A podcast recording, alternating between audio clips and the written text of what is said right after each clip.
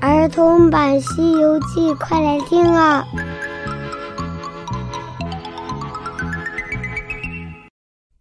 西游记》第一百四十六集：悟空显神通。嗨，小朋友，我是永桥姐姐，咱们接着讲《西游记》的故事。上集说到，悟空了解到实情之后，让那两个道长把这五百个和尚都给放了。那小道士不愿意，悟空抡起金箍棒就把他们给打死了。那些干活的和尚可吓坏了，这打死了皇亲，我们不就没命了吗？他们一边大声的喊，一边就跑了过来。悟空问道：“哼，谁是皇亲呀？”哎呦，爷爷呀！这两位道士是那三位仙长的贴身徒弟，您打死他不就是打死皇亲了吗？如今我们可怎么办呀？我们可脱不了干系，皇上一定会把我们都杀了的。哼哼哼哼，放心吧，放心吧，你们不会有事儿的。我不是什么道长。我是来救你们的，哎呦，您可别说笑了！您都打死人了，害死我们了，还说来救我们？哼哼哼哼，我就是大唐圣僧唐三藏的徒弟孙悟空，孙行者齐天大圣，我特来此救你们性命呢。呃，不是不是，您可别骗人了，您可不是齐天大圣，那老爷我们认得他。哦，认得他？你们又没见过他，怎么会认识？哎呦，我们梦到了一个老者，自己称啊是太白金星，他经常会给我们说那孙行者的模样，让我们别认错了。哦，还有这事儿，你跟我说说，那老儿怎么说俺老孙的呢？他跟我们说，那大圣有一个金光闪闪、锃亮的眼睛，圆圆的头，毛脸儿，没有腮，龇牙咧嘴，那嘴巴尖尖的，但是性情很怪，那样貌就像那雷公一样古怪。最喜欢用的兵器呀，就是金箍铁棒。曾经将那天庭的门都给打开了。如今呢，皈依正佛，报西天取经，专为人间除灾害。哎呦，这个太上老君呐，我怎么说你好呢？又替俺老孙传圣名，却又把俺老孙说的这样丑陋。哎，列位，如果不认识我是孙行者，那我就是孙行者的徒弟，来此学学我师傅的样子，耍他们玩呢。你看那边，孙行者不是来了吗？他一边说，一边往后面指。那些和尚一起都扭头。这个时候，悟空趁着大家不注意，摇身一变，又变回了自己的样子。等那些和尚一回头的时候，看到了孙悟空，和尚们认出悟空来了，一个个倒身下拜，嘴里还喊着。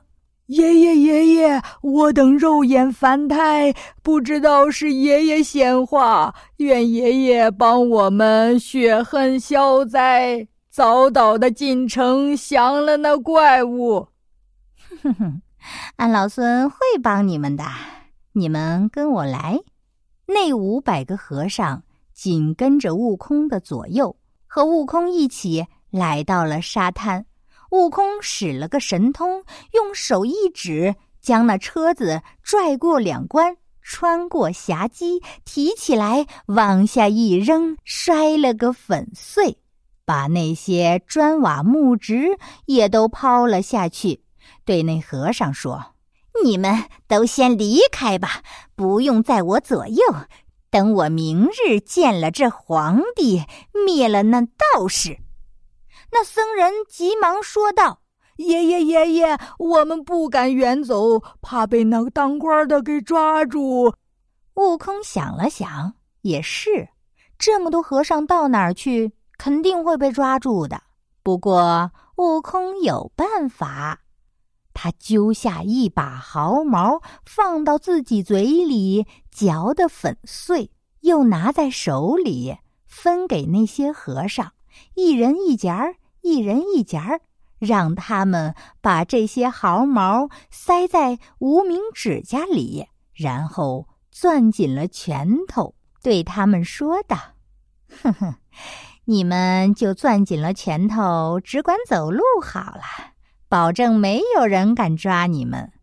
若有人敢抓你，只需要攥紧拳头，叫一声‘齐天大圣’，我马上就来保护你。”爷爷，爷爷，倘若我们走得远了，看不见您，叫你你听不到，可怎么办啊？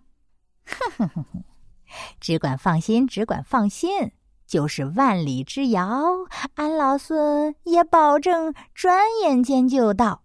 这也太稀奇了吧！要不说咱们听故事相信，但是现实的人谁有这么厉害呀？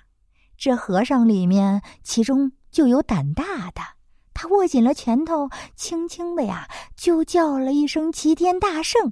谁知道话音刚落，悟空就站在他面前，手里拿着金箍棒，就是千军万马也不敢近身呀。大家一看，哎，这么有意思呀，他们都攥紧了拳头，想要试试，一起叫“齐天大圣”。这就一个孙悟空。一起叫会发生什么事呢？眨眼间，那和尚周围呀就出现了百十个孙悟空，一个个的都拿着金箍棒。那和尚们啊，一个个惊喜万分，跪倒在地。爷爷果然灵通，果然灵通啊！好了好了，现在你们放心了吧？如果你们没事儿了，就叫一个“记”字。马上就把悟空给收了回去啦，明白了吗？啊，好，好，好，明白了，明白了。那些和尚又叫了一个“记”，随之那毫毛又回到了指甲缝里。和尚们欢欢喜喜的逃生了。临走之前，悟空说道：“各位，不要走远了，不要走远了，就在这城里候着。”等到一日看到皇上贴出招僧榜，你们马上进城，把我那毫毛再还给我。悟空果然是一毛不拔的和尚，还想着让人家还回来呢。那些僧人听了悟空的话，三三两两的就走开了，有的向东，有的向西，有的还站在那里四散开来。另一边。悟空去了这么久，三藏他们还在路上等着呢。哎呦，等啊等啊，怎么一直不见悟空回来呀？小朋友也知道，三藏哪有这么大的耐性呀？他等不及了，让八戒牵了马，沙僧挑了行李，几个人就进了城。接下来又会发生怎样的故事呢？记得收听《西游记》哟，拜拜。